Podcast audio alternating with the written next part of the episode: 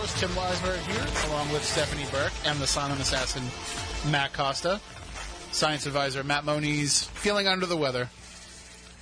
I think he caught what I had last weekend, but last weekend I was kind of just right at the beginning stages of it. Or actually, no, Saturday night I was at the end of it. So it wasn't as bad, but man, it's so easy to infect everybody else in It's the gross. radio world. It really is. I don't know if uh, if any of you guys are. Well, I know you are, Matt. But if are you friends with Jason on Facebook? Jason that works here at the station. No. That's his voice that you hear on all this imaging. Okay. Did you see that picture that he posted earlier, Matt? That no, yeah, sorry, he has no microphone. of uh, him with the the uh, mustache. No, that was a good one too. But he took a picture of the Fun 107 microphone that he was working on, and it was like all, all like ganked up, like all gross with all stuff. Oh yeah, So that made me think maybe I don't want to go in and do the show tonight. And then I remembered I have this nifty windscreen, so at least I have some sort of protection. You guys, on the other hand, It's gross. yeah, you're kind of screwed. Thanks. You might want to just Lysol the crap out of that thing. Ugh. No, you should be fine.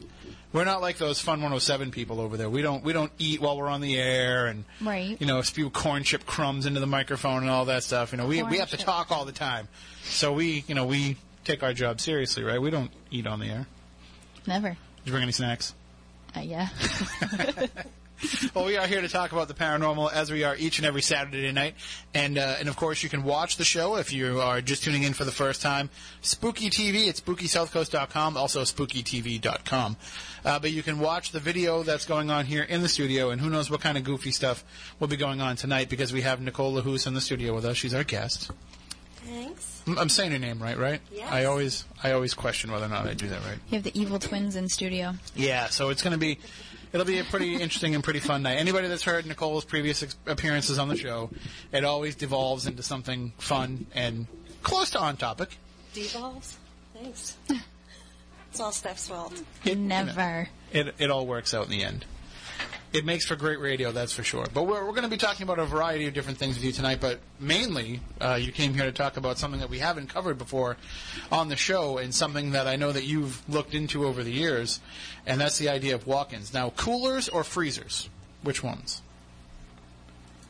What do you mean by coolers or freezers with the walk-ins? Yeah, it's a Walk-in I would say coolers. It's a because chef- it's a chef You can actually joke. stay in there a little bit longer. it's a chef joke. I mentioned that earlier. I said on my my Saturday morning show. I said we're going to be talking about walk-ins, and they're like like in a restaurant. Like no, not Oh my that. god. But No, no, no. because I talk about you know the food business sometimes in the morning, so that's where people's minds naturally went. But uh, we'll definitely get into all that. But uh, one of the things that I want to let everybody know about before we get into the heart of the discussion, and for all of you people that complain about when we promote Legend Trips, here it comes. Yep. But uh, we have another Legend Trips event to announce. Uh, actually, we put it up there a couple of days ago, and it's just about sold out. We almost completely sold it out in pre-sale alone because this is a very small, very intimate event. It's called the Screams of the Smith Harris House. It'll be in Niantic, Connecticut. I hope, think I'm saying that right. Ni- Niantic, Connecticut. Don't look at me. This is a, a very small event. It's actually it was limited to 20 people was originally the plan, and we had such interest in it right at the beginning that the people who run the house, the historical society that runs the house, said, "Well, we can give you access to another area." If it means you can get a few more people in there. So now we've upped it to 25 tickets.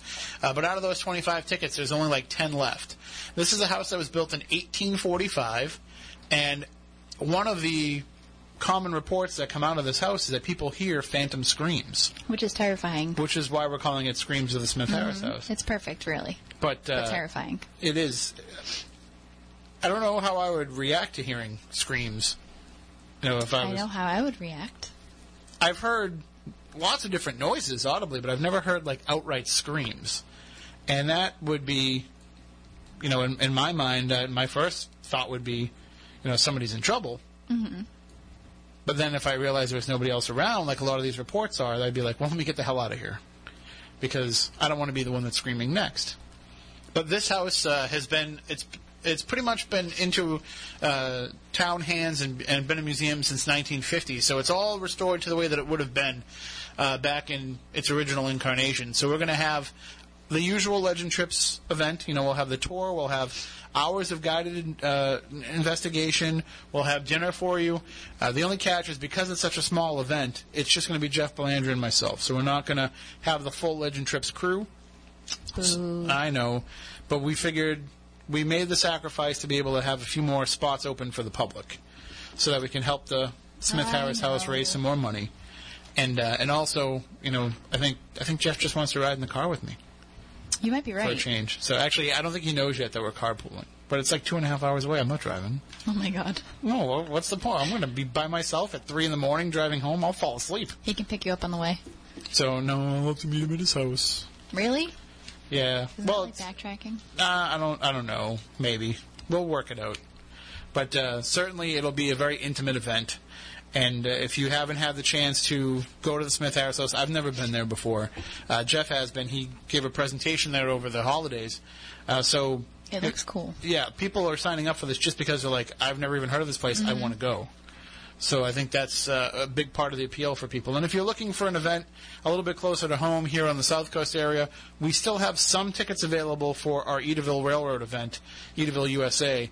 Uh, that's coming up the following week after the Screams of the Smith Harris House. That's on May 21st. And uh, we're really running out of tickets to that because the awesome. response has been overwhelming. And I don't know if it's because we haven't had an actual Legend Trips event since last September, Right. Or if it's because people just want to get into Edaville. I'm hearing a mixture of both from the people that are buying tickets. They're like, I remember going there when I was a kid. I've always wanted to go behind the scenes, and you know, just the fact that there's paranormal activity is just a bonus. So, I'm excited to go back not pregnant, well, which is fantastic because walking around, it was like 88 degrees that day. I was going to say it wouldn't have. That night was not very comfortable, even if you weren't pregnant. No, I mean, it was, kind of a hot, sticky hot. night. Yes. and we're in these places, you know, craw- crawling around in attics and Yep. basements, Walking and up and down stairs. so. But it was, I mean, just to have that kind of access was was pretty cool. that night, I think we had to have walked at least five miles with the amount of walking around that we did. What's funny is that the the area that we're covering is mm-hmm. not that big of an No. area. You know, it's not like we're going, you know, a mile from one building to another. Right. It's not. It's not even like equivalent to Wareham, where you have to walk Mm-hmm. to the. You know, it's it's even closer than that. But there's just so much to explore. and we're going to explore it all. And they're doing more construction because they're putting in more rides, and they're doing all kinds of stuff. Eventually, that house is going down. Really? So it's only a matter of because I think that's where the roller coaster is going. Oh. So it's only a matter of time before you're going to, you know, not be able to investigate that house anymore. So I wonder where the spirits will go. the house that three different suicides took right. place in. And there's a lot of activity in that house. But, you know, with construction comes more activity. So you felt when you were in that house, you could feel. Yes. I Was it the suicide victims that were yes. in there? It was a very, I don't even know how to describe it, just a sad, dark feeling. Um, it ended up being like so overwhelming that I had to take a seat and hang out with Jeff Belanger for a while because I was eight months pregnant and didn't really want to deal with the whole energy thing. And there were so many people that were so interested in what was going on. I just sat back for a while. Um, but I had a chance to be in the house by myself with just Jeff, and it was very interesting. Because it is a, you know, that house now is a very transient location. You know, they, they use that as a place for people who work there to stay. Mm-hmm. Right. And so there's always people going in and out of that. And, you know, we're going to be talking about walk ins in a little bit, but is that something that you pick up on too? A lot of the, just the constantly changing energies in the house, or is it just those those people who committed suicide there were very overwhelming No, you, in their You presence? walk in that house because obviously it's very clear when you walk in that they use it for different things. Um, yeah, they have like all like their a break room. Yeah, they have all their stuff set up down there, and So it's not like it's a weird feeling, like you know, when you walk in, like it's it's clearly used daily. Um, but when you walk in, you almost feel like you're walking into a different time period, um, or at least that's how I felt, and not not so much like decor or anything like that. I just feel like I'm walking into a place that's been shut off from the world for so long, but that's not the case because people are there every day.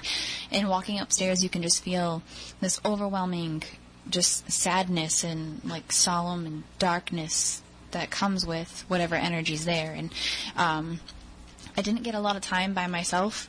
Um, I think that that night Jeff Belanger was a little overprotective of my situation too, because I was walking around in the dark. So he was following me everywhere, um, and he was actually asking me questions because we got the chance to be there by ourselves. But when I first went in, then I was trying to um, just check out the energy and check out the spirits. There were so many people that were behind me because they wanted to see first that I didn't get a chance to really communicate with um, whoever was there. And um, once they all left, I was just so tired I couldn't walk back up the stairs. But you could feel it, like the energy from the first floor to the second floor. So I think the second floor is where the suicide happened. Um, is such a different world. It's completely opposite. And and how about in the museum? I mean, did you pick up on Ellis Atwood's spirit? Uh, you know, you know, he didn't. I guess he didn't die in the building, but he died as a result of an explosion that happened in the building Right. while he was working on the furnace. Are we allowed to talk about that? Uh, you know, I haven't heard from the family. Okay. So um, I, I'm trying to remember now because my memory is so bad. Walking in there, um, even the first floor of the museum was very interesting. I remember that. Um, it was. I didn't really like it, to be honest. I didn't like being on that first floor. I don't know what it was. Um, even like the second floor, and I'm sure a lot of it has to do with the um, the pieces that they have on display. yeah, a lot of different competing Yep. energies and. Yep, um, that completely. Nicole, I'm sure you agree with me. Being in a room full of museum pieces that came from God knows where, um, it just makes you feel yucky. Um, but being on the third floor and even surrounded by all the Christmas decorations and like how overwhelming it was, um, we that's when we broke out the Ouija board Right. and that's when we had the direct communication, and um, that was actually really cool. So I didn't feel any one particular spirit over another.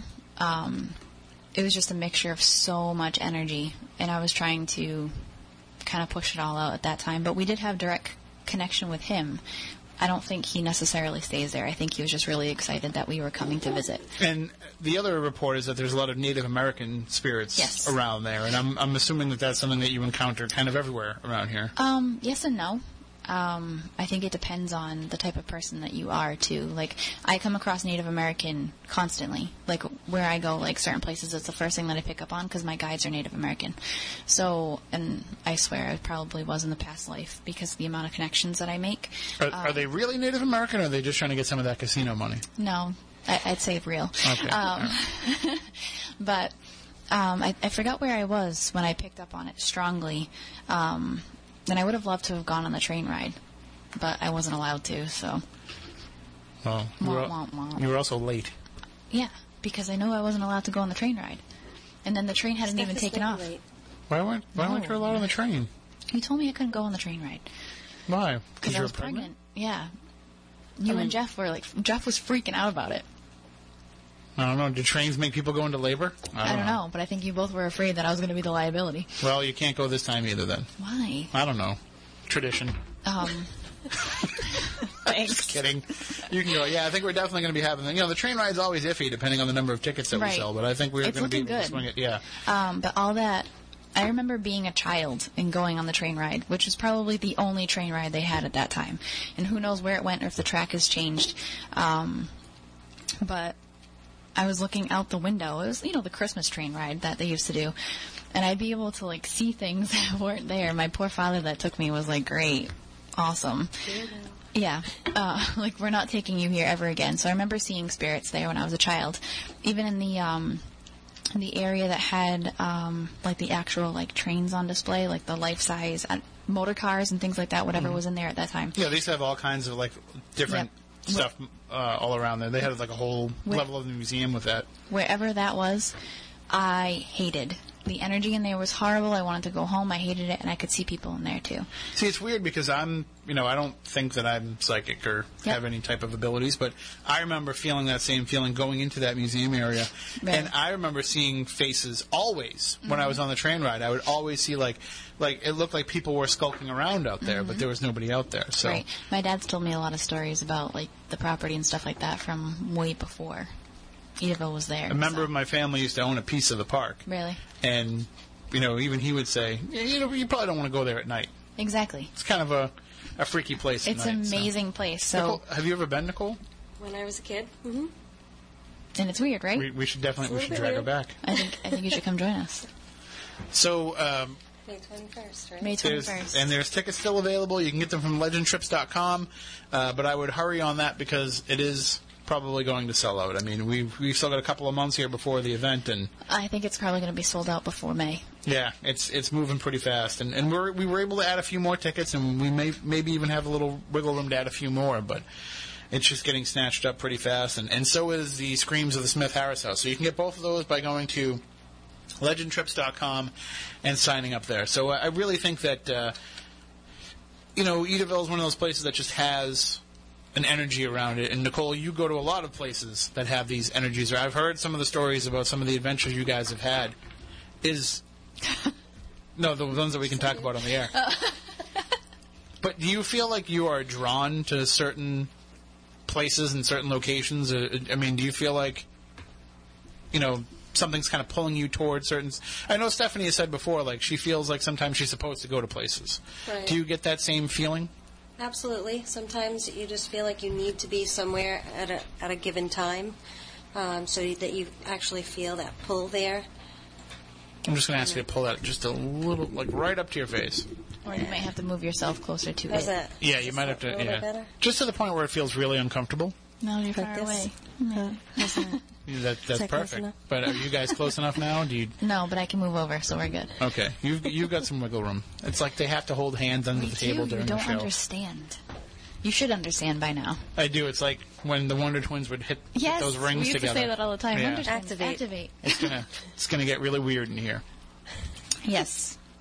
So you know we we've kind of talked uh, in, with you in the past about a variety of different topics, but one of the things that always fascinates me is that when people have abilities and they have these ways to tap into things that I can't tap into, I'm always interested in the process of how that works. Is it one of those things where it's it just becomes second nature for you now, or is it still overwhelming to you? I don't think it's overwhelming to me anymore. I think it was when I was a kid because I didn't know how to deal with it, and I didn't really have anybody that was close to me that I could share that stuff with because it was taboo. Mm-hmm. So But now you seem to be surrounded by, you know, and through your work and through all the different, you know, things that you're involved with, you seem to be connecting with like-minded people. right. Does that strengthen you as a person, and does that strengthen your abilities too? I think both, because especially, I mean, obviously when Steph and I get together, weird stuff happens, mm-hmm. and we just amp each other up. Right. So it's almost like you know, connecting two energy pieces together that creates a, a, a synergy of energy that it, it's more of a bolt. Do, and I'll ask this question to both of you though. Do you ever encounter somebody who, like, their gift and ability kind of competes with your own, and and like you can't be symbiotic with each other? That it's almost like, no, man, you're on this weird frequency that I just, you know, it's like mag, you know, sometimes magnets connect, but sometimes magnets repel, depending on what end you're working with. Mm, I think that's more ego. Yeah. That's what I was going to say. So it's more of your own personality and not your ability that can cause that problem. Right.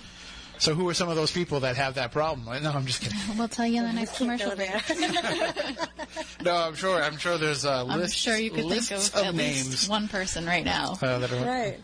Oh, and, oh, now she's making hints. I didn't. I wasn't even going to go that far. I wasn't making hints. She's going to start I just dropping. said- hints. Just give us the initials. Rewind about 20 just- minutes. Just the first initial. No, I'm just kidding. Uh, no. if I go there, somebody will think it's about them, and it's not. Right now, everybody out there is listening thinking Yes. So it's if you're about them. thinking it's about you, So basically, what we're saying is Nicole is. and I are better than you. No, So That's what uh, please, let's just stress that you're kidding. You don't. I you am don't really totally feel that way. kidding. But if you listen to the show all the time, you know I'm kidding. I I think that's one of the things that a lot of people have a perception of, though, is, you know, a lot of times when you're talking with somebody that has abilities, has psychic abilities, mediumship abilities, intuitions, whatever, you know, people assume in dealing with them that they're going to feel like they're better. They're going to feel like they're more advanced and more evolved than us, you know, regular folks are. And I say regular with air quotes that I didn't do because, you know, Muggles. it's all in how much you perceive your abilities as being really common and whether or not people have actually developed them. But I think a lot of people look at that as expecting you to have that type of approach, and some do.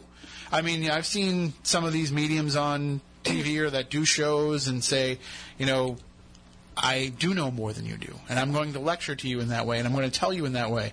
But I can say that with the two of you, you know, sometimes you're just like, well, I don't, I don't really, I don't understand it either, you know. Just and- regular people too, and that's well, really uh, it. that's I mean, that, that's a stretch.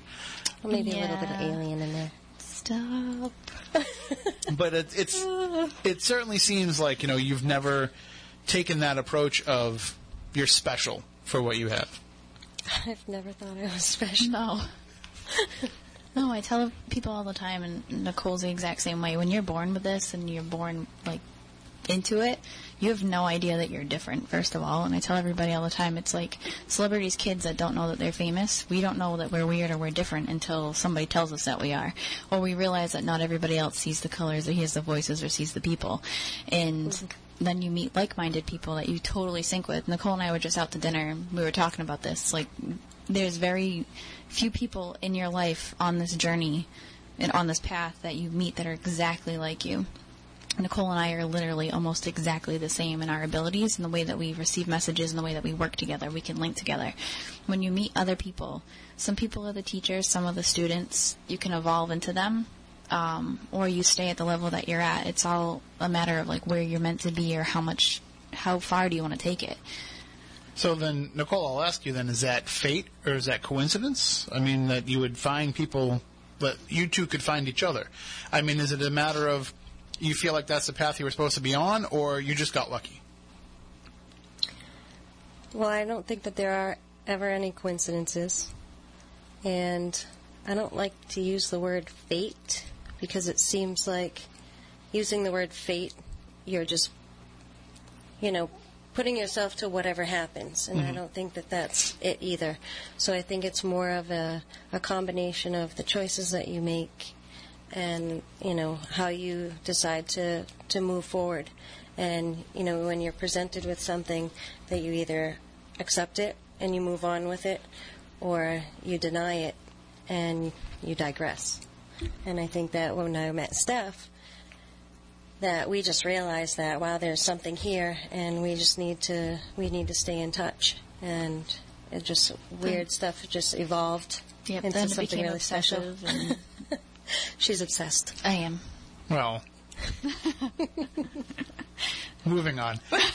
But I, I do think the idea of saying, you know, fate, it, it kind of gives this whole predetermined quality that takes away, you know, any kind of spontaneity that can happen and any type of reaction that can happen. Free will. And it's almost like it's it's less more of a pre-planned, you know, it's less like somebody making an outline of how they think your life should go and, and plugging you into this, those situations, and more like an experiment. Like, hey, this person's like this, this person's like, let's see what happens if we put them together. You know, maybe all of our interactions with each other is like somebody's idea of, you know, playing blind dates with people. Like aliens. if you want to go there, I'd love to go there with her. I, I know. How, well, I know how it. she will interact with, it, but you know, you're Yeah. you talk quite a bit about the alien stuff, and you have in the past, and I see some of the stuff that you talk about on social media and everything. And do you think that that's who is kind of lending that guiding hand? Sometimes. Possibly. Is there uh, is there anything that Stephanie has Like to be worried about tonight? Is Yes. I mean, should she be Every concerned about any immediate visitations? Always. Always. Well, but I, So, to give you an overview or in a nutshell, when Nicole and I get too close, weirder things happen. What do you mean by too close?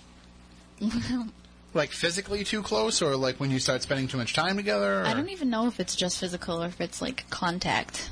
Like when I said Nicole and I have very similar abilities, very few people in this world have telepathic communication abilities. Nicole and I At the level do. that we do, Right, I at the level say. that we do. I agree with that. So Nicole and I can be sitting in a room and completely talk back and forth to each other and not even speak out loud the entire time. Um, we didn't realize we did it as bad as we did until we started giving It Works meetings together because we worked together for a long time. And we'd be giving meetings, and people that are close to us would yell at us to stop doing it. And we're like, what are you talking about? And we didn't realize it until they you know they kept saying it over and over again it was a different person here a different person there saying we're always trying to figure out what you two are looking at each other for and why you're like only bits and pieces of your conversations coming out out loud But it was because we're communicating back and forth the way that we are I can communicate with her no matter where she is, and she can text me back exactly what we're talking about, and vice versa. And we do it a lot. Um, so it's First thing in the morning. Right. Um, we interact in our dreams all the time. We go on adventures together in our dreams.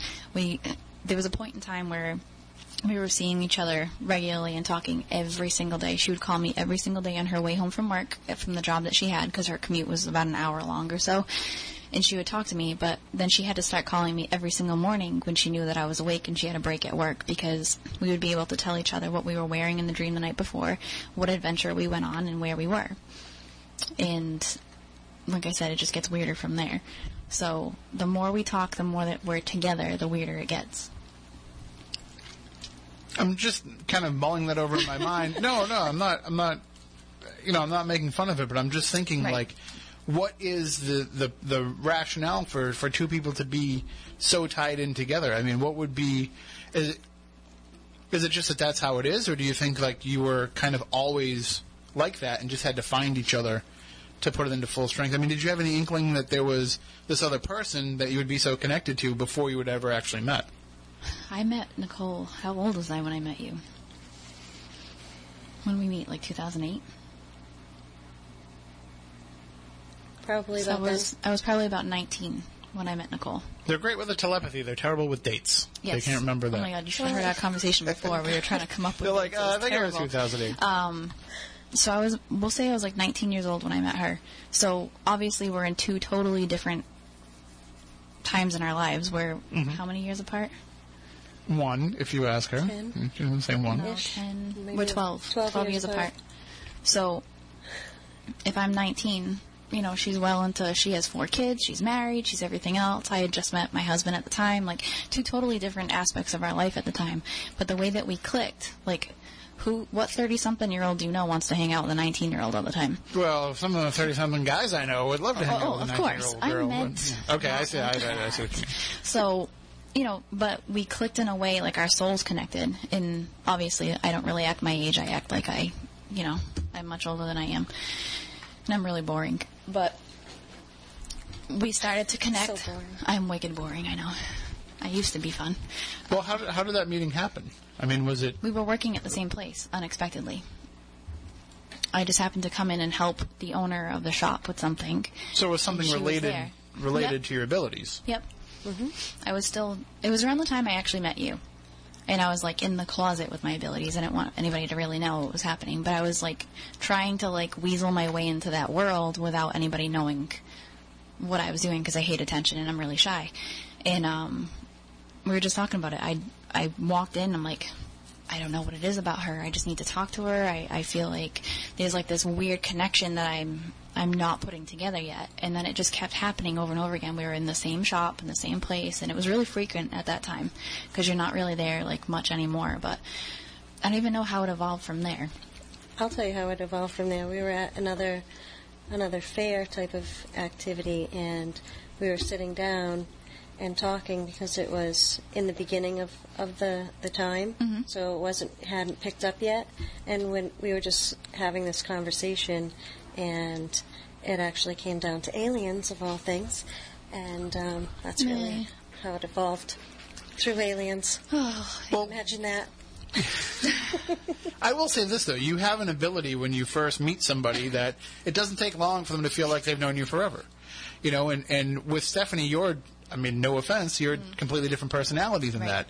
You know, it takes a long time for you to trust somebody and to Right. to know that you want to be friends with somebody. And I've seen you. You know, there are some people that you have said, "I'm not comfortable around you" for a long time. You know, it's mm-hmm. taken you a long time to open up around some people. So it just you know, I know that that must have been an overwhelming connection for her then to have immediately kind of, I don't want to say latched onto you, but to immediately have made that connection with you because she is so shy and, and I don't want to say untrusting, but so guarded Yeah. in the way that she does No, that's things. right. So that's, you know, pretty impressive. And also, you know, there's some eh, you don't just have to have abilities to have these type of connections happen. I mean, these these things happen to some people in our lives. There's some people that you meet them and you say, "I can't wait to hang out with that person again." then there's other people that you meet them and say, oh, "I hope I never see them again." Mm-hmm. And some sometimes we can't avoid it. Sometimes it just keeps Who's that, happening. Tim? Huh? Who's that, Tim? You want me to start naming names? I can start naming names. Uh, but no, I mean, especially working in in the paranormal, you know, it's we we want to have a connection with a lot of the people that are in the, into this stuff because not a lot of people are into it. So when you meet somebody like minded, you hope that that connection is there, but it isn't always the case. And maybe you know it's it's the same type of whatever is guiding you guys together is the same thing that guides all the rest of us together. You know, if Moniz was here, he would talk about some of the research that he's done into these UFO cases where, you know, people meet on ships and then don't realize that when they meet on Earth that they've met each other on these ships in the past. Uh-huh. And I'm seeing one person nodding enthusiastically while the other person is trying to brush off the whole part of the discussion. So Weird, I, I, wonder who that is. I will ask Nicole, do you think that was a possibility for you guys? Absolutely. I I remember seeing, you know, like the ships and faces. So you've been, you have recollection of being on, I on an alien ship. several times. So Many just times. kind of describe it for us a little bit. Uh, well, uh, I've had a few different types of experiences with that uh, since I was a little kid. As Steph flies away over there, She's getting a Kleenex. It's okay. and I blow my nose, okay? I'll, I'll take your mic down. But um, yeah, I remember seeing, you know, different views of that. Um, there was one ship in particular where I saw everybody that was on the ship, the, their face come on up, and kind of what role that they played. And then um, there was another time, or many times that I saw myself being worked on on the ship, and I saw Steph and other people as well um, in this same area. Even though they were in different parts, I could feel them and I could see them and what was going on. So how many of those people that you remember seeing on the ship have you encountered here on Earth then? I don't know. I can't tell you because uh, sometimes you make the connection like we did, and then sometimes it's It might take a while. passing. Yeah. Um, I may have seen that people look familiar, and I wonder if that was something there. But you know, you can't always have that connection. And don't worry, you know, don't feel bad because I deny anything that Moniz tells me about it too. You know, he tries to tell me that I was taken when I was younger, and I refuse to believe it. I haven't been taken. I can Some- say that. Um, So you were there willingly? I don't know how to describe it. It's almost like Nicole comes in my dream and is like, "Hey, let's go. We're going on an adventure." And I follow her out of trust, and I end up on an alien ship. She's blaming it all on me. It didn't. hear It didn't happen until I was friends with her. But it's not a negative experience. No. She doesn't remember it until she was friends with me. I choose to to believe what I believe. well, it's going to be negative for you no matter what It's you don't you don't want it. It's absolutely terrifying, but I know there's nights where, okay, for example, there was a night where I've never spoken about this publicly before. I know that's why I'm, And I'm keeping really- going about this because you you haven't even told me this privately. There was a night where Moniz, her, and I were all in the same place at the same time. We all talked the next day, and Moniz could tell us exactly what we were wearing. We told him exactly what he was wearing, and he was driving the ship. That's when I knew I had to stop talking to both of them. That's the alien's fault. I've seen how Moniz drives. yeah. I wouldn't let him drive the ship. doesn't drive any different in space. Those things probably cost a lot more money than than uh, than our Earth vehicles. But so I don't know. Are you, you you've you you've never seen any ships over the island, right? No. Okay. All right. Because, like I said, he's scary enough in a car. I don't want to have to be worried about like all of a sudden the ship crashes in my backyard. Hey, bro. I've at least clarified it with Moniz that I have not been like abducted. I just like it's almost like an astral projection. Like I'm choosing Yeah. to go. That's about it. But I just go and I hang out. But like Nicole and I have been on like these crazy weird missions and adventures and It's like a boot camp. So then, you know, we talked about crystal children, indigo children a couple weeks ago with uh, Katrina Jane. Is that kind of, you know, what you're being surrounded with when you're making these visitations? People that have these abilities like yourselves? Or is that why you have these abilities? Are they the ones that have turned this on in you? I don't think they turned it on. Maybe um, at different stages turned it up yeah. because I've always um, had contact since I was a kid, and um, I don't know. I just like Steph was saying earlier. You don't realize that you're different. I saw colors around people constantly. I saw thought forms. I saw different shapes and different symbols and things like that. But I didn't know that that was any different. I thought my life was boring. Nothing, nothing special ever happens to me. Like there, there's nothing, you know, special about my life.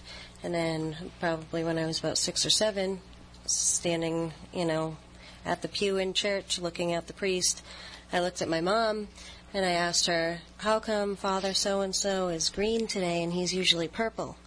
And my mom just kind of looked at me and said, "You see colors around people?" I was like, "Yeah, don't you see it?" And you know, that's how I realized that, you know, not everybody sees that, and I didn't know. So then maybe you know when, like you said, they're they up there are amping this ability up. Given you any reason why? Have the, have you figured out why this might be, or, or why you've been selected to have this gift amped up? I don't know. I just always looked at it as everybody has some form of ability. It's just a matter of if it's turned on, if it's suppressed, what. I don't know. And I've always been open to it, so maybe that's why. And I've honed in on it oh, since I was a kid. I always wanted to know more, learn more. Some people that I know have had things happen to them uh, when they were kids where it, you know it freaked them out, so they just suppressed it, so they can't do it anymore.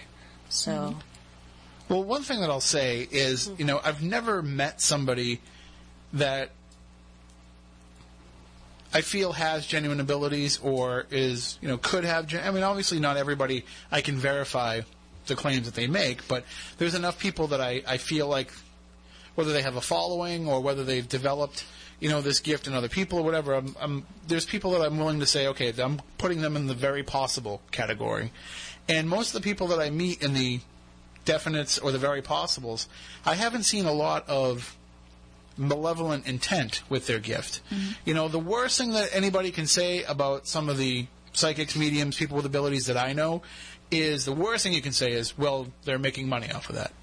And which isn't a bad thing. That's they're utilizing other skills that they have and, and this ability is part of that. You know, nobody can just be a psychic and go out and make money. You have to be a psychic that can also be a showman and, and be an entertainer and be a lecturer and a public speaker and all that to be able to turn into, you know, a Maureen or a and Sylvia that's Browne a or one of those service people. because you know, and people want that service, so there has to be an equal energy exchange for that. And whether it's a monetary mm-hmm. exchange or some other form, that's one thing. And as long as you're not, you know, taking people for granted or taking their money for granted, and you know, it, it works both ways in that because there are people that they just want, they want more and more and more from you. That's you know, Steph and I encounter that all the mm-hmm. time. They just want everything, and they just Yeah, don't give out your phone number. right. Shouldn't give it out anyway. they text you all day long. But that, I mean, but e- even that, if that's the most critical that people can be about you, I mean, it seems like those who are endowed with these abilities and in tune with them, they're just compelled to do something good with it. You know, there, there's nobody out there that's walking around as the, you know, the, the bad psychic. Nobody's walking out there and like turning that around and, and using it against you. So, uh, to me, if they are grabbing you and amping this up, then they have good intentions. You know, it's not all negative, and I know that you know Stephanie's going to find that hard to believe, but I don't think it's negative. It's a fear of the unknown. And the way that I've understood it for however long, I'm like hijacking your show right now, and I apologize, but he brought this up. Um, anytime anybody's explained anything, or like history shows, or or written down, or people that know what they're talking about this stuff, the gift of telepathy is not something that everybody has. The gift of telepathy is known to like communicate with Bigfoot and communicate with aliens and communicate with this one or that one. You can be a fluffy psychic medium all you want. You can take classes and you can turn on your intuition. That's great. It's awesome. You can be a medium. That's awesome. Not everybody has the gift of telepathy.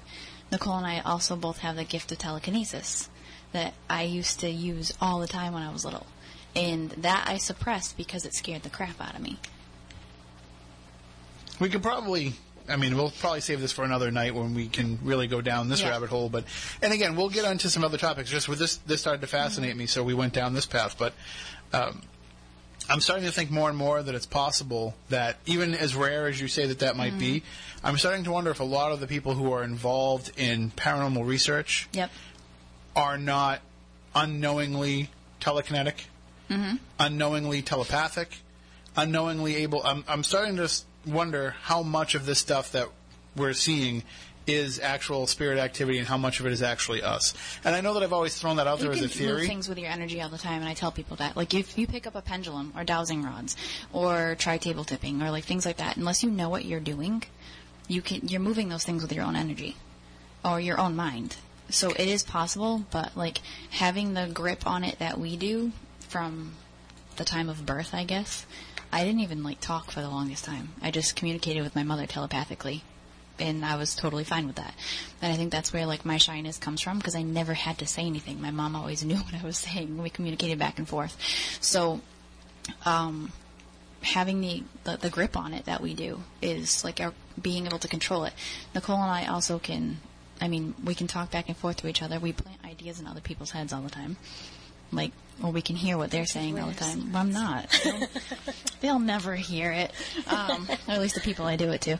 So, well, they won't know. I mean, that's No, the trick is to be no able to make idea. them think it's their own idea, right? Exactly. Even when like we're sitting at dinner and the lady asked her like how many tacos do you want? I'm like, you want three tacos. And I'm thinking it to myself. She goes, three, please. I'm like, I knew she was going to say that. But, like, we have fun with it back and forth. And we love sitting in a group full of people and just seeing, like, the things that we can do. So ours goes a little bit further than the norm, I guess. Yeah. Well, uh, we only have about four minutes here before the end of the hour, and we'll get into some more d- discussion on the other side of the news. But Stephanie, being shy and, and, and having that issue, I I don't think shyness was probably ever a thing for you. It was. Really, Yeah, a long time ago, and I decided that. you overcame it well. uh, Thanks. It was a lot of hard work. I was so sick of it. I'm better now than I was. I'm just It's saying because you, you just seem to be a very outgoing person. So, but that's that's Took by a while. design. Took work. Yes, it took many years. Well, good job on that. I started when I was 12. Try and get Stephanie a little bit more out of her shell a little I'm bit. better. And during the She's news. getting there. During the news, though, we have like seven minutes for you to get her completely right, on your awesome. level. All right, that sounds good. But I we- don't know if we'll get there. But We are going to take a break uh, for the news. When we come back on the other side, I do want to talk about walk-ins because this is uh, something that I think a lot of people, that if you've never heard about it, it'll click in your mind and say, oh, well, this makes sense for a lot of the stuff that we're looking at. And uh, we'll talk about a variety of other topics as well. And uh, during the break, if you want to check out Nicole's website, we have it linked up on SpookySouthCoast.com, Matt, yes.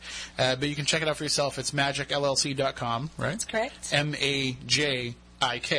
Yes. LLC.com. And so you can check it out. And uh, again, we have it linked up, and we'll tweet it out and all that stuff as well. You can follow us on Twitter at SpookySC and talk about the show during the program using the hashtag SpookyLive. And if you want to call into the show, 508 996 0500 877 996 1420. We'll throw out the caveat we're talking about abilities, but we're not putting them on display tonight, so we're not having people call in for any readings or anything like that. I have a deck of cards sitting here, so it probably looks like that. Yeah, but you guys are just playing with Yes. them. That's, so, uh, but uh, if you want to have, if you have any questions that you want to ask about about abilities and how they work, certainly those are welcome. And uh, if you have some of your own stories, when we start talking about walk-ins, if you have an experience with one you'd like to call in and share, you can do that as well. You can also text us during the show at six seven six six four. So if you want to send us a text, just open up your text messaging app, uh, type in in the you know who it's going to line, type in six seven six six four. And then in the message box, start your message with WBSM so that it filters into us here. And then I recommend that you actually save that number in your phone's contacts. Save it as Spooky South Coast text line or WBSM text line so that you can text us anytime you want and, and save yourself some trouble.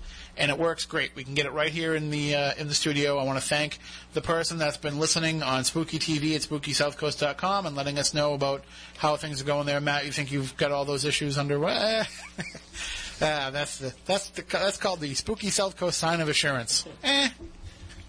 So uh, we'll definitely uh, be broadcasting, you know, more spooky TV in the future. But there will be some episodes coming up that we're going to have to pre-record, just because people are going to be all over the place. people are going to be everywhere, and the Red Sox are going to be on, and so we'll have some shows that might only make it to podcast.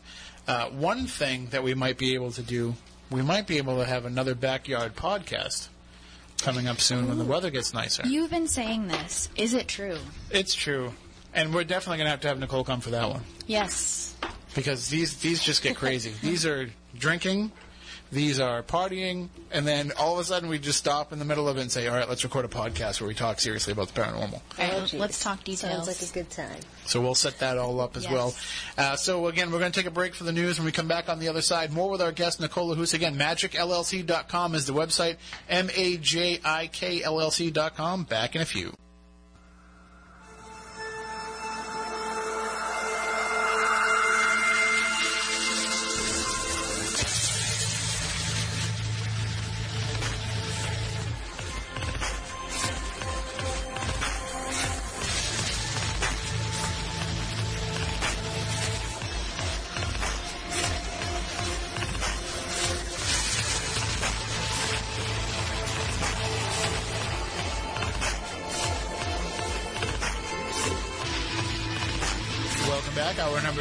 Spooky South Coast. Tim Weisberg here, along with Stephanie Burke and the silent assassin Matt Costa. And our guest tonight is Nicola Hu. She's here in the studio with us. I don't think the show just wouldn't be the same if you were over the phone.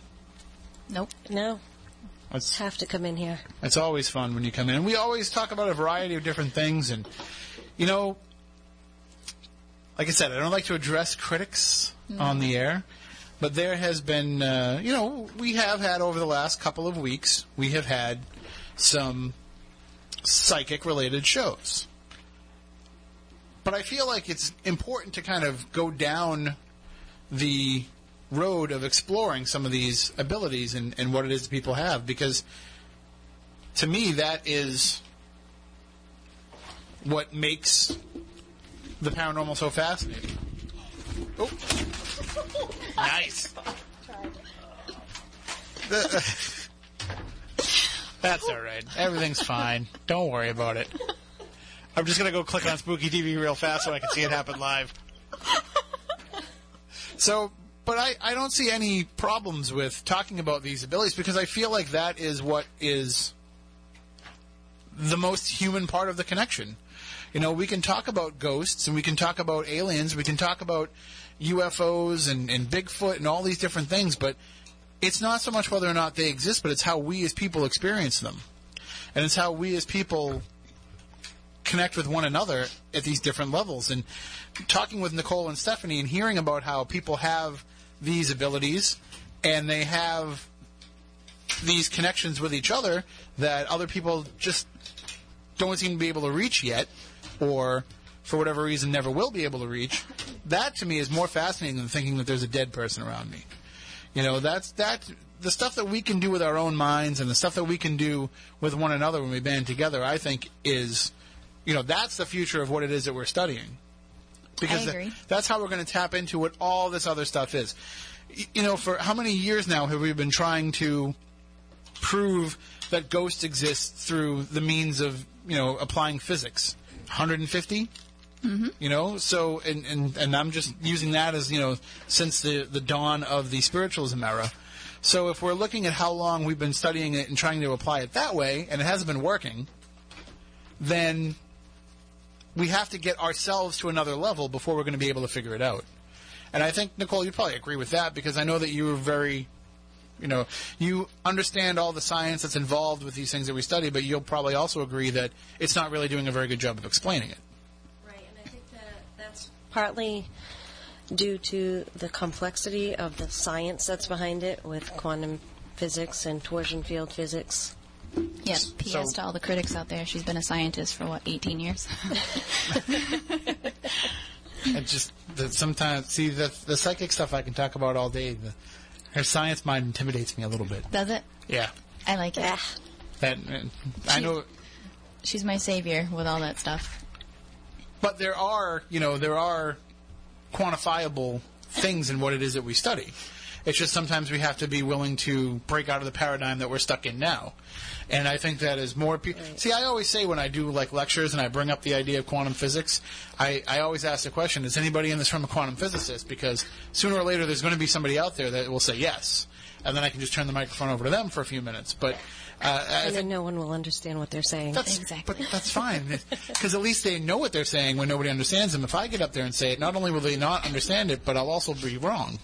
So I'm, But but, nobody will know you're wrong. But I'm misinforming them at the same true. time. So, mm-hmm. but I, I, I do I've feel been like in that position where I've corrected somebody. Really? You know, on the down low mm-hmm. afterwards. Nobody knew that they were wrong. Right. It's is is there? I mean, doesn't matter. is there going to be a, a time when we will be able to say, you know, we can apply this and prove this? I mean, do you think that we'll inch closer to that, to actually having a concrete, quantifiable, repeatable experience with the paranormal? Yes, and I think that that's already happening, but most people just don't realize it. We're just not able to apply the data correctly that we're receiving.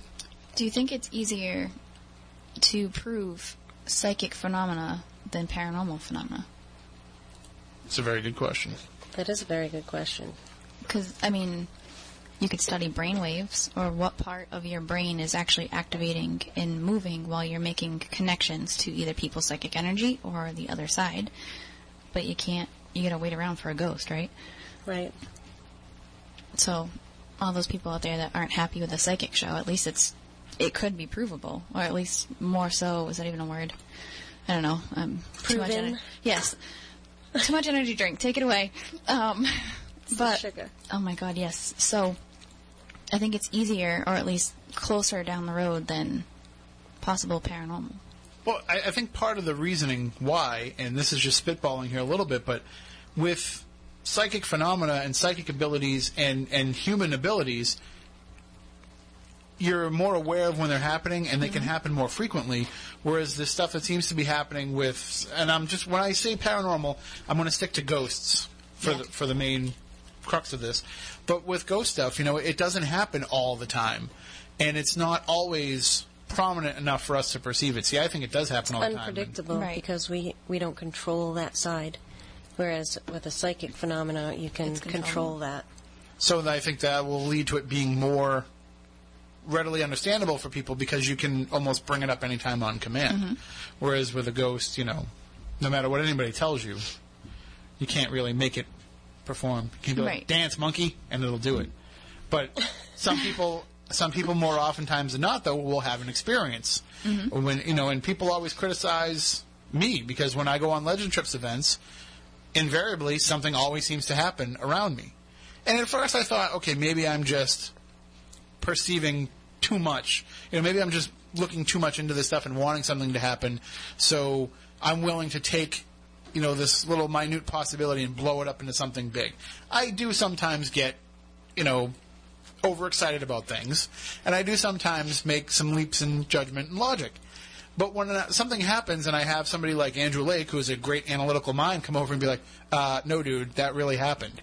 You know, that makes me think, okay, well, then why is there this frequency of this stuff happening, you know, in my group or when, when I'm around these certain people? What is it?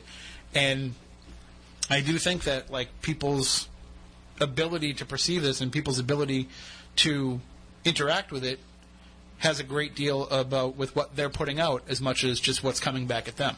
I think your own too, though, because I've watched you for a while now. When I first met you, you were kind of on the fence of how how you felt about the whole psychic medium and paranormal thing altogether. You you were always aware of what's going on and questioning everything, and I think that that was a healthy way to do things. I still. The most profound thing in the world can happen to me, and I still question it and still look for the scientific evidence of what just happened. Um, when I met you and when I finally decided, like, okay, I'm going to kind of take down my guard, like you said, between the two of us, and even, I mean, Matt Costa was there that night when I was reading you guys because we were working on that project and just reading around, and then you started to question, like, how I knew things. And then from then on out, like, I mean, I'll answer your questions before you ask them. And so you've let that guard down with me. You've almost become more aware of, like, a totally different world, and when you become more aware of things, things around you start becoming more aware of you. Um, and I think your experiences have completely gone from level one to level five since then. Well, I mean, that was the day I was in the Stop and Shop parking lot in Wareham, and uh, we were getting ready for a Legend Trips event. I was out doing some of the shopping and getting the sodas and the chips and all that stuff, and I got a text from Stephanie that said, "What do you want?" As I was getting ready to type the question to her in the first place. So, like the fact that she already knew that I was questioning, and and and I was like, "Well, I want." She's like, "Yeah, I'll do table tipping." Like she already knew what it was that I was going to ask. So that's when I was like, okay, maybe there is a little something to this. But and we can we can argue back and forth, Nicole, about the scientific aspect of it because I don't at this point I don't need science anymore for it. And I I tell people all the time when they come to Legend Trips events, if you want to go out and conduct a paranormal investigation, and this is what I'm going to be talking about at Salem Con, by the way, in a couple of weeks. Um, the title of my presentation is Ghost Hunting. You're doing it wrong. And I'm going to try to explain to people that you are doing it wrong because you're trying to put all these labels on it that don't fit. So stop minimizing the experience because it doesn't fit up to your expectations of what you're going to come out with with the experience. You know, you could walk into a haunted location and have this profound ghostly encounter, but because nothing came up on your device, you're going to discount it, or because you know uh, it happened to you in this room and nobody else had it happen to them when they went into that room, you're going to discount it. So I think that we're doing it a disservice by ignoring it especially because, as I was saying before, it might not actually be a ghost. It might be something that you're doing, and that's so much cooler to me. I'd much rather be like you guys and be able to move stuff with my mind than to walk into a place and think a ghost is moving it. You know, I'd much rather have that ability and that control and and take myself to that next level than to worry about who's around me that has passed away. I mean, it's nice to know that there's people that Right. have passed away that are around me, but I would rather be able to have that extra level of control over my environment. If We that can makes teach you. sense. Well, let's let's not start now because you know, I'm all hopped up on It Works energy drinks. It Works Energy. You can get it right now by going to workatburke.com. You can. Speaking of, before we go further in the discussion, because as we're talking about how, how paranormal phenomena, and especially ghosts, only seem to happen for limited amounts of time and in random moments, that will tie into the idea of walk-ins and what we're going to discuss. But before we get too deep into that, I just want to let everybody know about something that you guys have planned coming up together. We do. We have. You- people can actually go and have the same amount of fun that we're having right now. with two of Yes, we're working on the details of a workshop that's going to be on May 22nd, and it's going to be a full day. How many hours did we decide? I think 10 a.m. to 4:30, and it's going to be. Um, we should hopefully have the details up online and tickets available to buy this weekend. So, oh my God!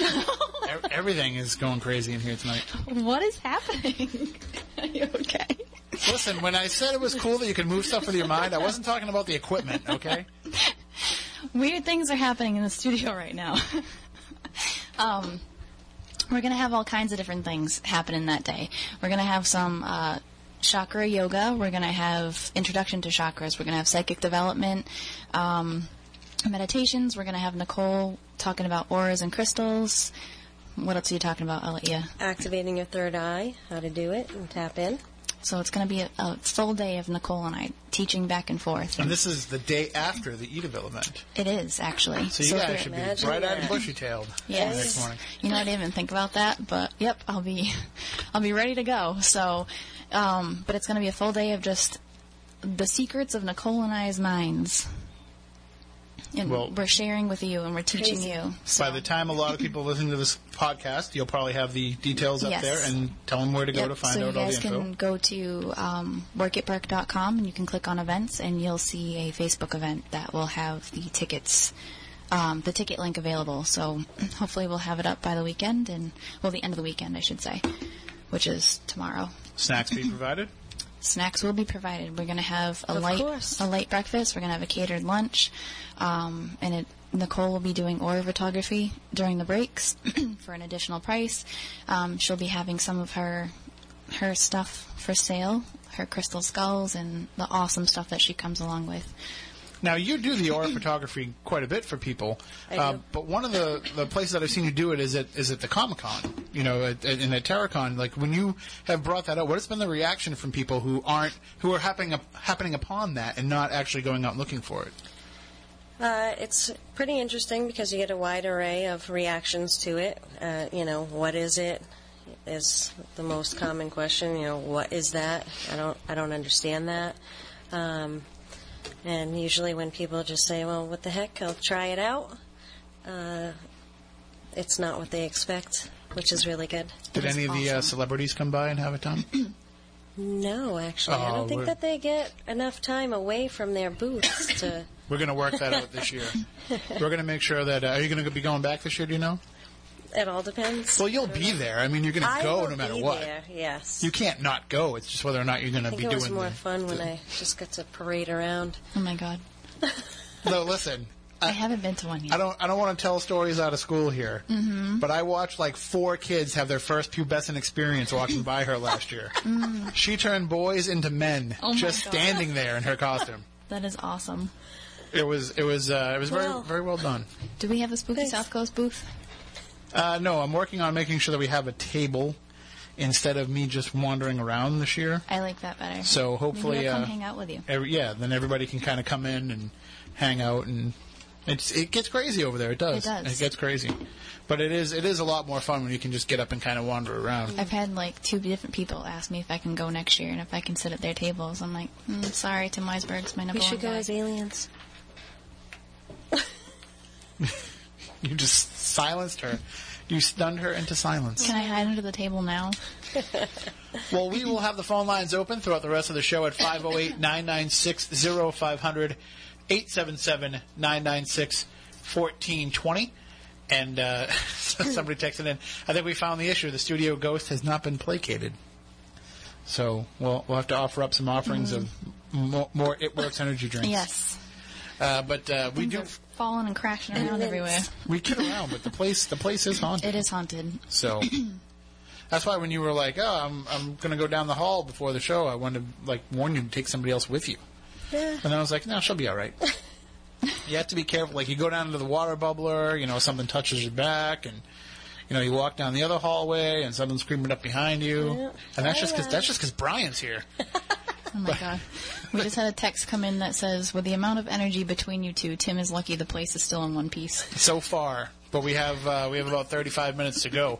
And again, you can call in at 508-996-0500, 877-996-1420. You can also text us 67664. And if you want to text in, just start your text with the letters WBSM, and then we'll be able to see the messages here. You can also talk about it on Twitter using the hashtag SpookyLive. That's another easy way to reach out to us. And, and of course, you can follow Nicole on Twitter at Majik LLC, M A J I K L L C. And we have it uh, tied up with our uh, account as well. And I want to say hi to all the new listeners, too, by the way. We have a couple of people, somebody joining us for the first time live tonight. Uh, Robert Welch, thank you for joining us. Uh, we also had um, somebody that just discovered the show. Uh, so we want to say hi to Robin as well. Uh, she's a new listener and, and local, so she's happy that she found something in her own backyard. Which is awesome. I just stole your shout out segment, though. You did. It's all right. I'll give it up to you this time. All right. That's we'll keep that your territory. That's okay. But uh, we've been talking, you know, been hinting a little bit uh, throughout the night about the idea of walk-ins. And uh, for those who are unfamiliar with the idea, what, what, wh- how would you describe that a walk-in?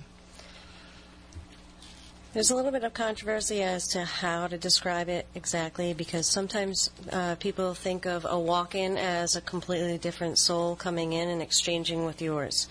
Others uh, believe that it's a higher aspect of yourself, um, which it could very well be either one of those cases. And um, I think more so now than previously that it's more of a um, exchange with a higher aspect of you from another maybe dimension or something like that. See, most of the time that I've heard stories of walk-ins, they've been solid, you know, three-dimensional beings with masks. You know, somebody that would just would appear, whatever would happen, and then they would just as soon disappear. Uh, has, has that been a lot of what you've found in research too, or is it is it a matter of just an energy coming in? Uh, it's more like when you can't hold yourself, you, you can't contain yourself enough to move on and do the work that you were placed on this earth to do, so to say. Um, your soul leaves your body, and another one takes the place. So, you know, some people might say that that's kind of like a body snatcher. Right, like, a, like a form of like spirit possession, or But it, but I don't think that it's exactly that because it's not a possession where the, your soul is still there and then something else is possessing your body. It's an exchange where yours goes, this other one comes on in. but in in terms of your internal, you know, mental dialogue with yourself, that doesn't change. I mean, you're still consciously aware of who you are. You, to a certain degree, you are. Uh, you're still that person. Uh, a lot of times it's reported that there is uh, either total or partial memory loss, which was with my case. There was a partial memory loss there. And um, a lot of things end up changing in your life rapidly. So, and and I'll you know, I I totally understand if on the personal side of things, if you don't want to get too deep into it, I won't push. But with yourself, you- so you have this missing segment of your life. Is that is that what happened? It's a little bit weird. Um, it's it's hard to just jump into that portion of it, and I don't mind talking No, about it. Uh, however, personally. you think we need to get to. it's it's kind of a weird long story. Um, but typically, this type of phenomena usually happens when you're basically ready to cut on out. So, um, I was at a time in my life where uh, I just felt that it didn't matter where I turned, I didn't know what to do with myself, and I just arms up in the air, don't know what to do, just wanted out. Only thing that was holding that I was holding on to was I I had um, I had my kids, and I don't know. It was just a very weird place to be, and um, typically this happens when you're at that point, and then some kind of traumatic thing happens. With me, I was driving home uh, from work, and it was, you know, I was almost at a place of employment for a year at that time, and just driving home, I was late. It was a horrible, horrible day. Uh, had to drive down the Mass Pike every day, so you know, coming home at four o'clock instead of three o'clock to me was a nightmare because then it was going to take me at least an hour and a half to get home. So there was a couple cars that were off to the side. One of them was smoking. Um, it was right around the Framingham area where the Jersey barriers are, are really close to the high speed lane. It's right there. And I just remember every little detail of everything that was happening because time just slowed down to almost a standstill. Um, Tool Stinkfist was on the radio.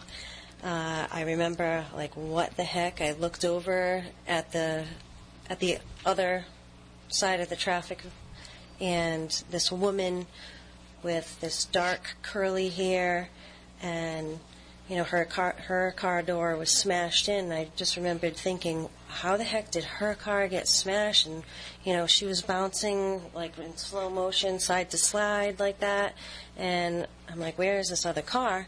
As I looked up, and the other car was about to land basically in my lap and I saw the man that was in the car, and he just looked completely terrified, and so was I. And I just basically, everything slowed down to the point where I saw every member of my family. I said goodbye to them, and I was like, "That's it. I'm, I'm, I'm just gonna die. Okay, um, I'm ready." and I basically screamed like a little girl. And because this guy was to land in my lap, I I thought that my car was going to get smashed down, and that his car was going to tumble over mine, and the hood was going to get smushed in, and my neck was going to break at that point. So I scrunched down as much as possible and leaned my head to the side, like trying to hope that you know maybe there's a chance that I could live through this thing. And then I blacked out. And when I blacked out, I felt um, the only way I've been able to describe it is when you play pinball and you're pulling that pin back and that ball and you shoot it out. And it was like that. It was, I shot forward so fast and I was still passed out that when I came to, I was driving down the Mass Pike. There were no cars on the highway during rush hour. That doesn't happen mm-hmm. on both sides. And I remembered where I was when I woke up, and I was in the high speed lane, and I was like, oh my God, I, I almost just died. Oh my God, I almost just died. And I, I was looking around where I was, and I thought, wait a minute, am I dead? I called up my mother, and I said, Mom, am I dead? And she's like, Oh my God, Nikki, I was just praying for you. I, I just had this horrible feeling, and I was praying for you. I was like, Okay, so I'm not dead? Are you sure I'm not dead? and I just had this really hard time because I didn't know what happened. I knew what I felt. I knew what I saw. And it was impossible for me to be where I was. And I, I measured it out on another day driving home from work, and I was two and a half miles from where I was. And a year after um, that accident, I found out from a friend of mine who people were talking with uh, during just a, a lunch thing. They were talking about like weird accidents and stuff like that. And um, the guy died, a woman died that he hit her car, and you know there was it was in Framingham. It was that it was that accident, and I was just basically projected forward. There was no there was no way that I could have because there was a car that was right in front of me, and we were literally going 30 miles an hour on the Mass Pike.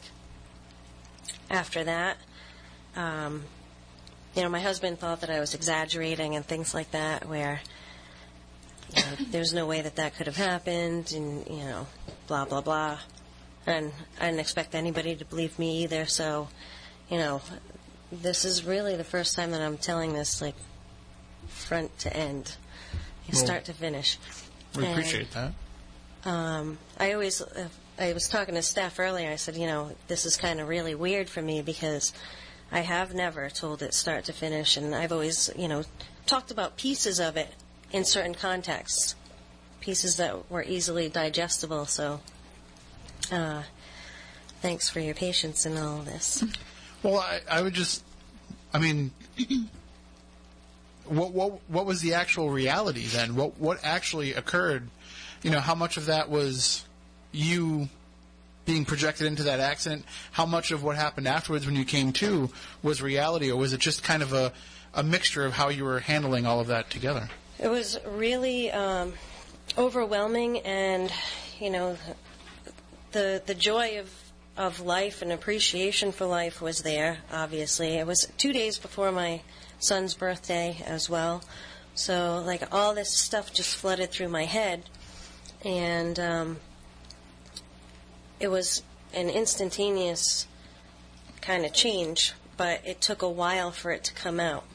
Um, basically, I just the accident scene was the way of the walk-in coming in. When I blacked out, that was part of me left, a new part of me came in, and that part took over.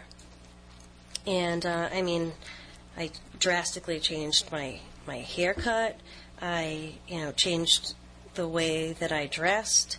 I you know everything about me started changing, and I didn't even know what was happening. Um, I had this overwhelming urge to just buy all these crystals. I had to have crystals all around me, and I didn't even know anything. So I thought, and I just knew. I, my son came up to me and said, "Mom, what's this one?" I just bought like a, a like a, a bunch of miscellaneous mixed crystals, and my son said, "Oh, you know what? What is what's this one, Mom?" I was really tired that night, and I, I said, "Oh, I don't know. You know, I don't know. I'm really tired." And he just, he, as soon as he put it in my hand, oh, that's chrysoprase. It does this, this, and this. Oh, that would be a really good one for you um, to kind of calm your energy down and, you know, work with you and in what you need. And all this stuff flew out of my mouth without me even thinking about it. that I had to look it up. I didn't even know how to spell chrysoprase, never mind, you know, what it actually did as a stone. And every time that something like that happened, I was right on, right on, right on. I started having all these visions of things that I had no idea about, these symbols, uh, gods and goddesses just appearing, then their whole look and everything that was around them, the names, people I had never heard of before. If, and then I looked it up, and it was all, it was all true. So it was like just all of a sudden this knowledge was within you, but you still felt like you, but just something wasn't right. I felt like me in a dream. That's what it felt like. Um, my kids would and and my family would mention things and say, "Oh, you rem- remember that?" Reminiscing about something, and I couldn't I couldn't pull it out of anywhere. I'm like, "No." When did that happen? They're like, "Come on, this was like the best thing." I don't I didn't remember anything, and it started happening so often that I just would say yes and go along with it and laugh, and inside be like, "Holy s! I I have no idea what they're talking about. What what are they talking about?" So there was that part that I felt very much alone because um, I didn't know who to talk to about it. And I had no, at that point still, I had no idea what was happening. Um, people would come up to me and they've ha- they would have ailments, and I would just touch them, um, or I would see it and I would touch them in the spot or wherever. Say it was a headache. Um, I remember going up to somebody and just saying, "Oh, just hang on one second, and I put my hand on them, and they said, "Oh my God, my headache that's been pounding for three days is gone." Exactly in the spot that you touched me, and um, you know, people, just all different types of things like that would happen. It wasn't until I'm going to say, I think it was a a year later that um, I was actually attending a workshop, and the woman said, "Oh, you know, I don't know what happened, but I have this video. It kind of jumped into my bag. If you guys want to watch this." And we were watching the video, and it was all about this walk-in experience that the guy was talking about, and the similarities that were that happened between that guy's nephew and myself were just so overlapping that I freaked out. I actually freaked out because I realized what had happened that day and everything that had happened up until and still happening to that point. And I didn't know what to make of it because this whole concept of, you know, this other soul or this other energy coming in and who am I now and what is actually happening. And then over time I, I I came to accept it a little bit more because I really felt that it was more of a higher aspect of myself um, coming on in and just kind of taking over, saying, "Okay, you know, you've done you've done what you needed to do to this point, and I'm here to alleviate you from that, and you know, we can still do this." So. Um, am I missing something? I'm sure I am. There are tons of stories that go along with this. I know, but you're so, doing but good. you're still you, I'm still me. You- and you're just a different version of you. Kind of came into being. Right. Is that, or was this a you? See, uh, Think of it as if you were to be able to project yourself until, you know, uh, the year 3000, right? Um, what would you be like then? You would have, you know, if you think about it as technology right now, we have more advanced technology. It would be a more advanced self that was able to kind of step in and say, okay, well, a year or two to do what you need to do here, you need an upgrade. So that's what I'm here for. I'm here to step in as the upgrade. That's how I look at it. but still keeping it at a level because uh, you know just as an example uh, my wife and i were watching that 112263 show the stephen king show where the guy Great show. travels back in time and and tries to uh, stop the, the assassination of jfk and we were talking about how it's easy to travel back in time because you already know what happened and so you can adjust and adapt based on that, but that if he was to bring the people from the past to the future, their heads would probably explode by how much had changed. So, is your higher self that's coming back? Are you being, you know, tempered down a little bit with that advanced knowledge so that you don't have this, you know, your head doesn't explode? Is it being kind of fed to you in a way that you can digest it and handle it as Yeah. the self that you are now? If that makes sense. Yeah, I think I think yes, it is. It's uh, easier to to assimilate because it, it's been, you know, obviously you don't short circuit, so you come on in and, you have there is an adjustment period. There definitely was an adjustment period because I was so overwhelmed and freaked out with all these things that were happening all at once. I had to hurry up and come to terms with what was happening before I could actually act on any of those things. Um, and it was more of a I had to prove it to myself that you know this is actually real and it's happening, and the information that I was getting was clear and, and correct because things would happen. I would see everything that was happening, and it would happen. You know, sometimes I would see two years into what was going on. Sometimes I would see much more than that, but over the course of time, I've I've been seeing everything coming to fruition that I've seen, you know, 10 years ago. and it's it's a matter of once you have accepted that, does it make it easier and and and more adjustable to your everyday life, or does it still kind of get to those points where it's overwhelming at some point? No, I've, I've uh, come to terms with it a long time ago, and I think, um, you know, maybe maybe it took about five years to really assimilate fully to the point where I, I forget. I, I don't mean this to be a slight. You're wired differently than a lot of people. I mean, so that is you might already have a, a little bit more of a base to be able to handle something like that. What happens to somebody who isn't at the same level that you're at? You know it what probably happens? doesn't happen at so, all. so they don't even have this experience. I don't know. Some people they'll go into a coma. You know, I've heard of that. People going into a coma and they don't come out for a while, and then they have total memory loss. Maybe that maybe it's those people that kind of get, you know, their system wiped out and they have to start all over again. Um, I don't really know because I don't I don't know everything.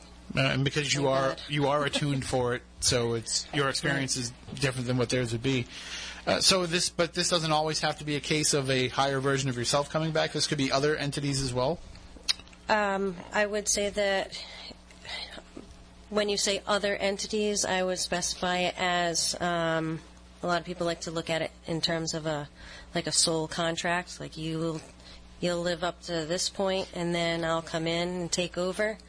Um, instead of I don't like to say entities because then that sounds like a possession. Yeah, like like an energy or or a, a, an, an, a an soul intelligence. exchange, like we were talking Yeah. about stuff. It's easier to say a soul exchange. So if that's the case, and if it's a soul exchange, you know, we talk all the times about our physical bodies dying and our souls living on. So can it work the other way then? That sometimes our soul will die before our physical body does so? Well, the soul doesn't die. It would just move on and go off to the little energy sphere. So kind of like the soul has kind of advanced beyond the need for this. Right.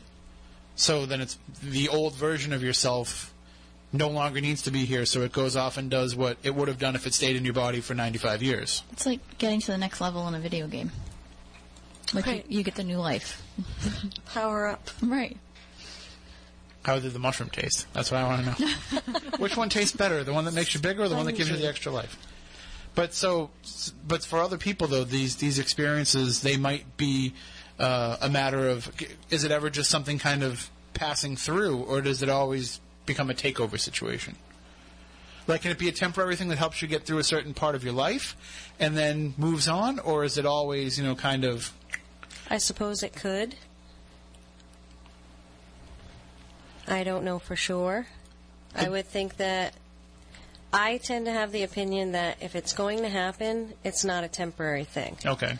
because I don't see how you can be touched in that way and not have it completely change your life for the rest of your life eh, that you know when your soul leaves it doesn't want to come back the whole purpose is for it to leave if it wants to go there's there's no way that it goes out there and then want and feels the energy that's out there and then wants to come back to that you know At least not permanently. I mean, it might come back to visit, right?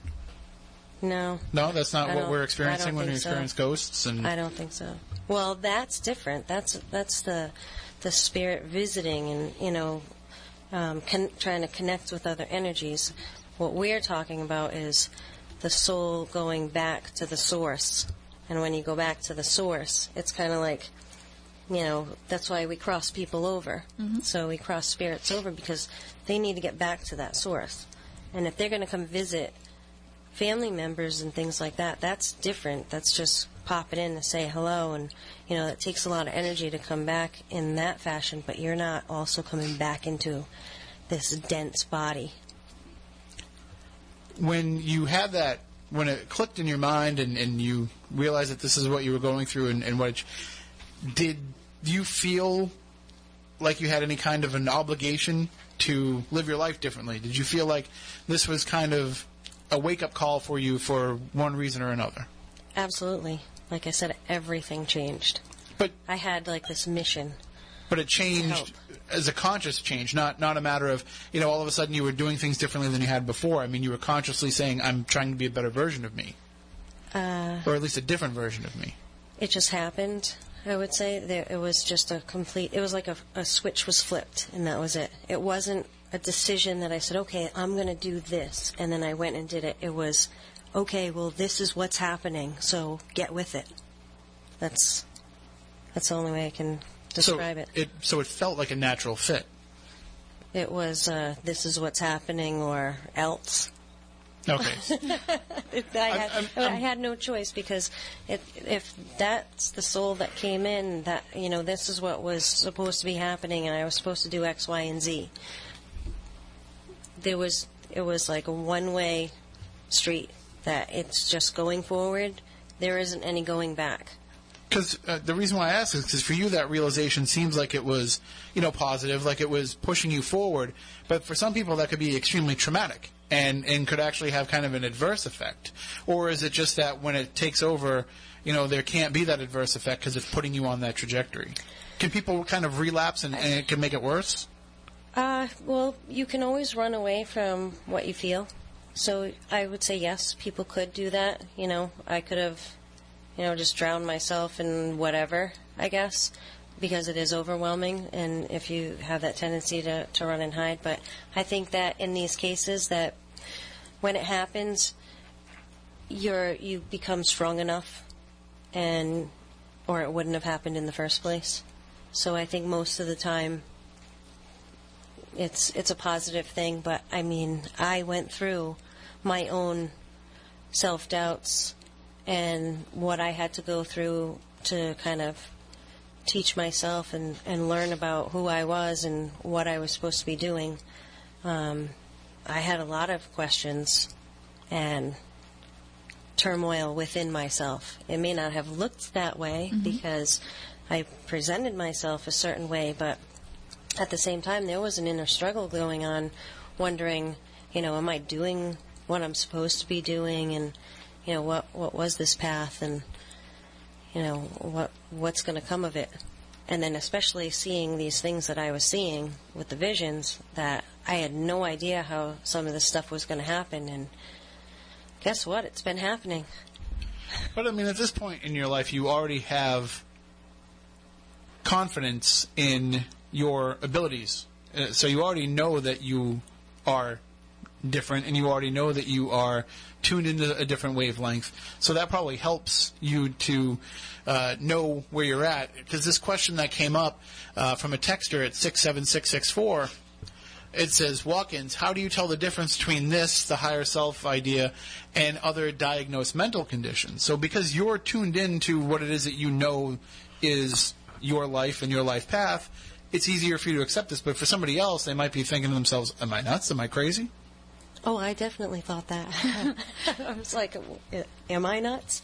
Because uh, all these things that were happening, but it was time and time again when I would see these things and they would come to life. It, it was actually true material, something I could prove, and that's, you know, being a scientist, I needed proof. So I always had to look things up. If something came to me, or if I woke up from um, some kind of dream, or if uh, I had a vision of something, I had to look up as much as I could after the fact to find out what how much of it what percentage of it was real and was I making it up. I always thought I was making it up.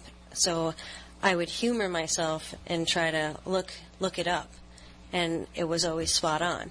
So after so many times of that you start realizing that okay well maybe I don't have a mental problem but maybe th- there's something to this.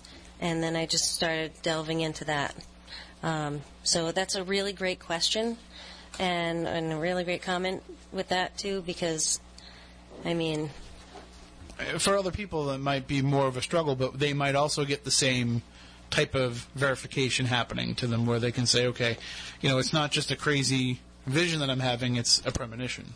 right I mean, I, I mean, I assume, I assume it all just seems crazy until it actually comes true this is true because Yes. it's hap- the way that it's happening to you and the intensity that I assume that it happens with. right And then there's another question. We only have a few moments left, but if anybody wants to call in, uh, 508-996-0500, 877-996-1420.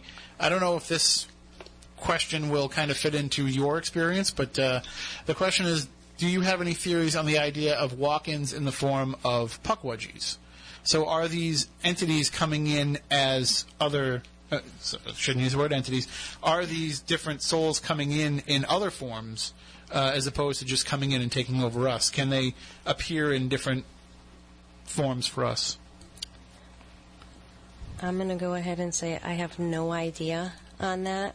But as far as my personal opinion, I think that it probably happens to humans more or only because of the fact that, you know, we probably need so much more help than some of these other beings because, you know, like Pukwudgies, they already know what's going on. They're already tapped into that spiritual realm um, where we've kind of as humans, as a collective, we've kind of uh, disconnected ourselves in so many ways that we're the ones that need the help. So I don't know if hopefully that's that good enough. hopefully that answers the question. Uh, and see, this is this is why shows with Nicole are always fascinating because we start off goofing off, having a lot of fun, and then by the end of it, we're like blowing everybody's minds with Yes. with some of this information and and. Uh, but the fact that that happened to you and that you shared it, and thank you again for sharing that with us and with our audience. But there's probably people out there that are listening that are having the same thing happen to them. And in just a few moments that we have, any kind of recommendation you can make for them as to the next step that they can make into figuring it all out. Well, what I would suggest is just, you know, try to stay calm. Go with your gut instincts because those are the things, that's the thing that's really going to drive you. Go with where you're being guided and just be who you are and don't let anything hold you back because that's really what you need to be doing. And just kind of write everything down that comes to you. Be okay with it. It's going to take a little bit of work and a little bit of time definitely but um, you can get through it. And um, if me sharing my story has helped you in any way then you know reach out to somebody, whether it's me, Steph, Tim, whoever, or just somebody that's close to you, just reach out to somebody and and just go with it because over time you're gonna you're gonna be glad um, of the things that that come to you from it. The the problems that you were having immediately preceding aside, do you feel like you're a better person now, having gone through that, than you were before? Absolutely, I look at things in a completely different way, Well, I think especially life and death. I think that certainly is the, the best lesson that anybody can take from this.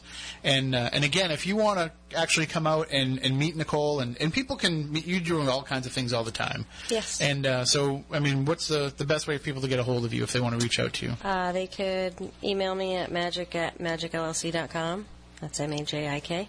And um, I don't know. I'm going to be doing a doing that day with Steph. Uh, that's that might be one of the next places. Well, actually, I'm going to be doing paranormal for pause horror photography over there at the end of April, and then Steph's day. Um, but I'm at different events all over the place. Just watch my Facebook website, Majik LLC, and um, I post where I'm going to be next. And of course, uh, definitely again, May 22nd, workatburke.com will have the tickets. Yes, And- and if, I mean we're expecting that to sell out. It's um very limited space, so if you want to be on any type of pre-list, then please email Nicole or I, um, workatburke at yahoo.com, workatburke on all social media, workatburke.com, um, and we'll send you out the link first, so that way But I, but I can just crash it, right? I can just show You up. can I can just it. show up when lunch is served. you That's can. all I care you about. Can. We kind of like you, so That's all I care about. Getting getting a meal out of it. Uh, no, but definitely stay tuned for that uh, on workatperk.com for your chance to get out and meet the ladies. And uh, we'll be back next week for another show. I might be a little bit late because I'll be doing some ring announcing at the House of Brick show Mm-hmm. at Dublin's, and I'm pretty excited about that. It'll be my second time, so I'll be a little bit more comfortable. Good. I can actually work on being a ring announcer instead of like just being in there like hopefully nobody throws anything at me or boos me. And the- one thing I have to learn between now and next Saturday though is where I'm supposed to stand when people come down because Good all the wrestlers looked at me funny.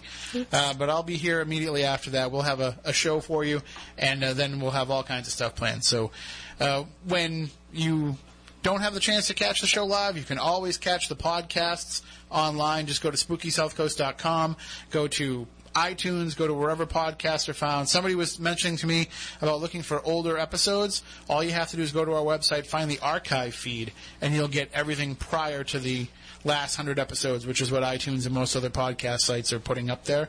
And of course, Matt Costa doing a great job getting the YouTube videos loaded up as well. So thanks, Matt, for doing that because, you know, I was not keeping up with that. And I know at least one guy was getting very upset. So there you go, Jim. Matt Costa has taken it over. you have him to thank for that. Uh, so that about does it for this week's show. Again, as I mentioned, we'll be back next week. You can find out all the information about the show at spookysouthcoast.com. And you can always email us spookycrew at spookysouthcoast.com or follow us on Twitter at spookysc. So for next week, for Matt, for Matt, for Stephanie, for Chris, for Nicole, I'm Tim, and we want you all to stay spooky. New Bedford's News Talk Station.